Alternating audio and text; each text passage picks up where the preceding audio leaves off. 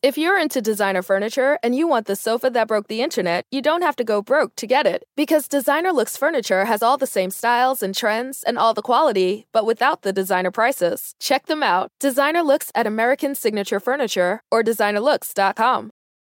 I love collecting vintage lenses and shooting with them most of the lenses that I have in my kit bag are all vintage lenses. The only, the most advanced one that I have is also a 1998 design, and that's a 14mm Sigma ultra wide angle. But what I carry mostly with me is what I've recently acquired is a 28mm, this 14mm that I just mentioned to you, and a Nikon 8200, which is, I think, a 1995 design.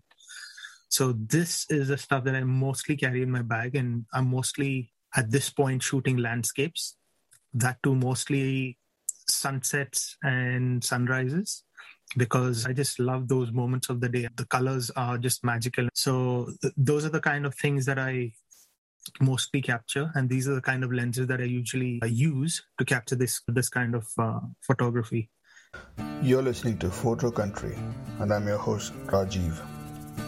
Each episode, you will listen to professional photographers and creative image makers Listen to them discuss their approach to photography, their creative process, and why they do what they do. This is a show where you can learn from fellow creatives and get inspiration on your photography journey.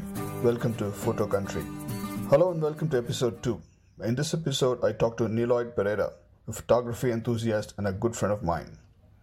He loves collecting vintage lenses and shoots the coastlines of Auckland on his Nikon D800.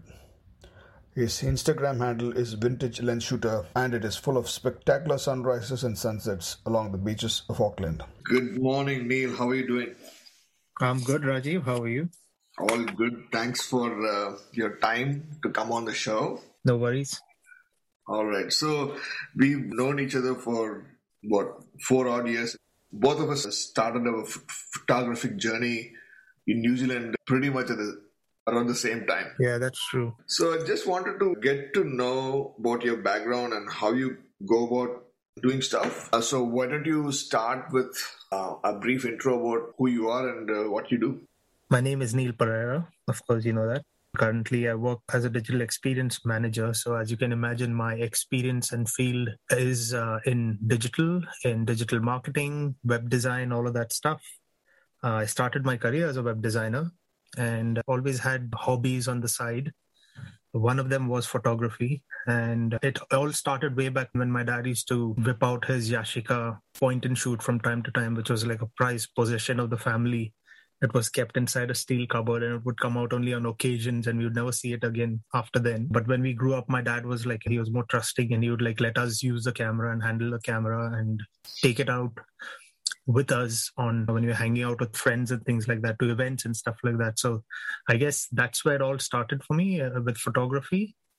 And uh, then as i grew up i got more interested in more advanced cameras. Started learning about not learning but just interested in what dslrs were all about. I would just see wedding photographers and all using this strange camera that had a lens sticking out and i'd always wonder what that was about. And then all of my like research and curiosity led me to understand what these cameras were about.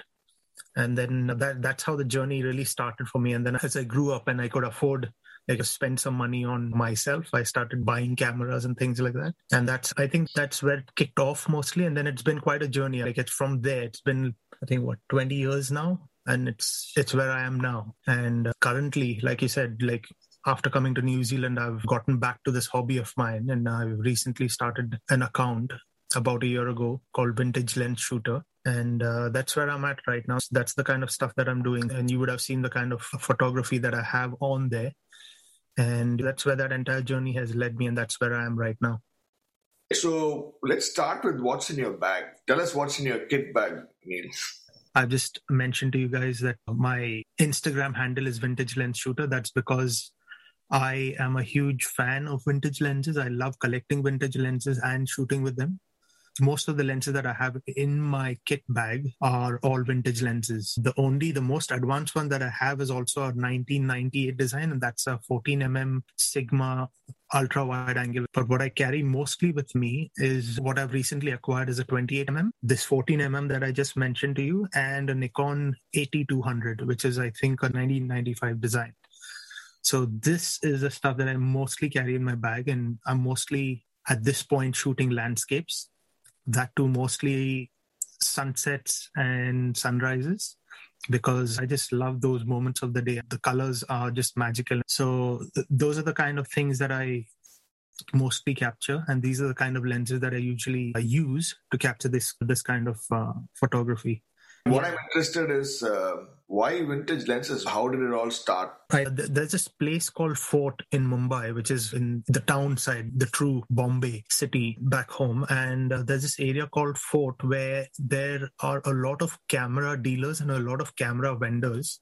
And I went to this guy's shop and this guy, he had an amazing display of all vintage cameras, old film cameras. Those cameras just beautiful. He let me play around with some of the cameras that he had because a lot of them were like, you know, he was selling some of them, but a lot of that was just junk, dead weight, really. So he let me play with a few of the cameras then. They, they were full, like, you know, camera and lenses attached. It was not just bodies only or something like that and that that's when it sparked my interest. I was like, I mean, the beauty of those cameras, those vintage cameras, were just it was something that captivated my uh, uh, imagination at the time and i was like this is fun this shooting with this kind of stuff is fun at the time Vin- vivitar was still making a fully manual slr camera and that was the first one that i bought and I remember buying it from B&H Photo Video in the US and having it shipped all the way from there. That was my first fully manual camera that I bought. And uh, so that's where it all began. And from then on, each time that I would go to this guy, I would pick up something from him. And it would be like in the range of two or 3,000 rupees, which was like it was dirt cheap.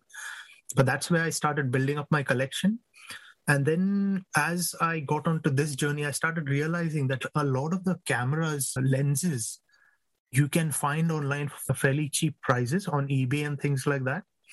And I think the first manual focus, decent focus, manual focus lens that I got was a Nikon F 300 f4.5 and uh, i think that's where the thing for lenses began to then it was not just the camera bodies it was about lenses as well well, one of the questions that I want to ask is I know that vintage lenses are the best way to grow your collection in photography without breaking the bank. But then, how do you choose your vintage lenses in terms of making sure the item that you pick up is not bad or it's not damaged. And where do you pick them up? In the us and there's like tons and tons of options available that you can find at pretty much at times it really feels like dirt cheap prices.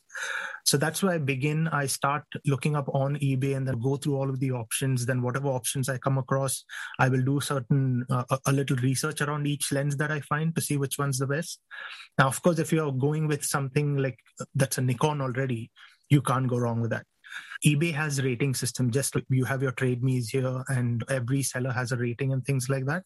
So there's this whole thing about trust. There's this whole thing about understanding who the seller is, looking up the information that he's provided about the lens, and that is one crucial aspect where you have to understand how these sellers provide information about the lenses and uh, they use varying terms some of them but you have to be smart in understanding what that really means. And you have to know just from your understanding of how lenses work and things like that. For example if he said slight fungus and slight haze that's clearly a telltale sign that you don't want to buy that lens. They pretty much do a good job of describing what the lens's like condition is.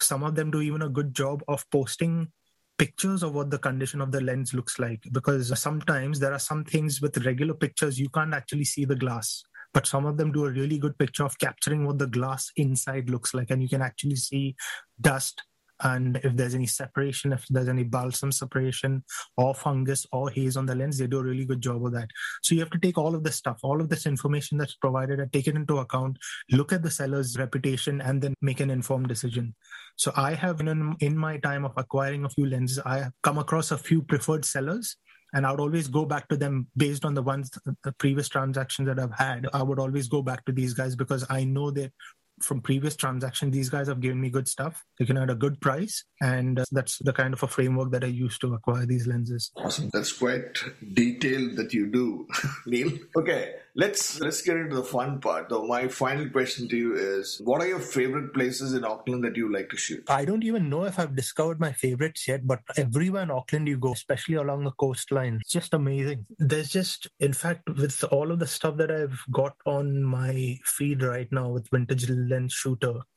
And uh, of course, I've been only around Auckland, right? I've lived in Auckland, so Auckland is the most convenient place for me to do my photography. But I don't know if I've even found my favorite place, but it's just that everywhere you go in Auckland, it's just so beautiful on the coasts and with the wharfs. And there are all of these opportunities where, and I love shooting places around the coastline where you can capture the sea, the water, the bay, and do that whole long exposure where you can like you know flatten out the water and smoothen out the water. I love doing that stuff, and you'll see on my feed a lot of the photography that I've done. It follows that kind of methodology where you have long exposures mostly. But favorites like I love the West Coast.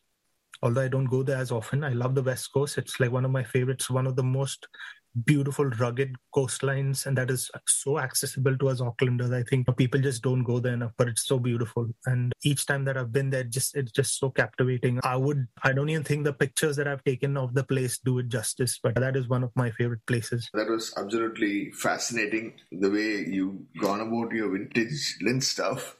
So thanks for your time and keep clicking bro. No problem.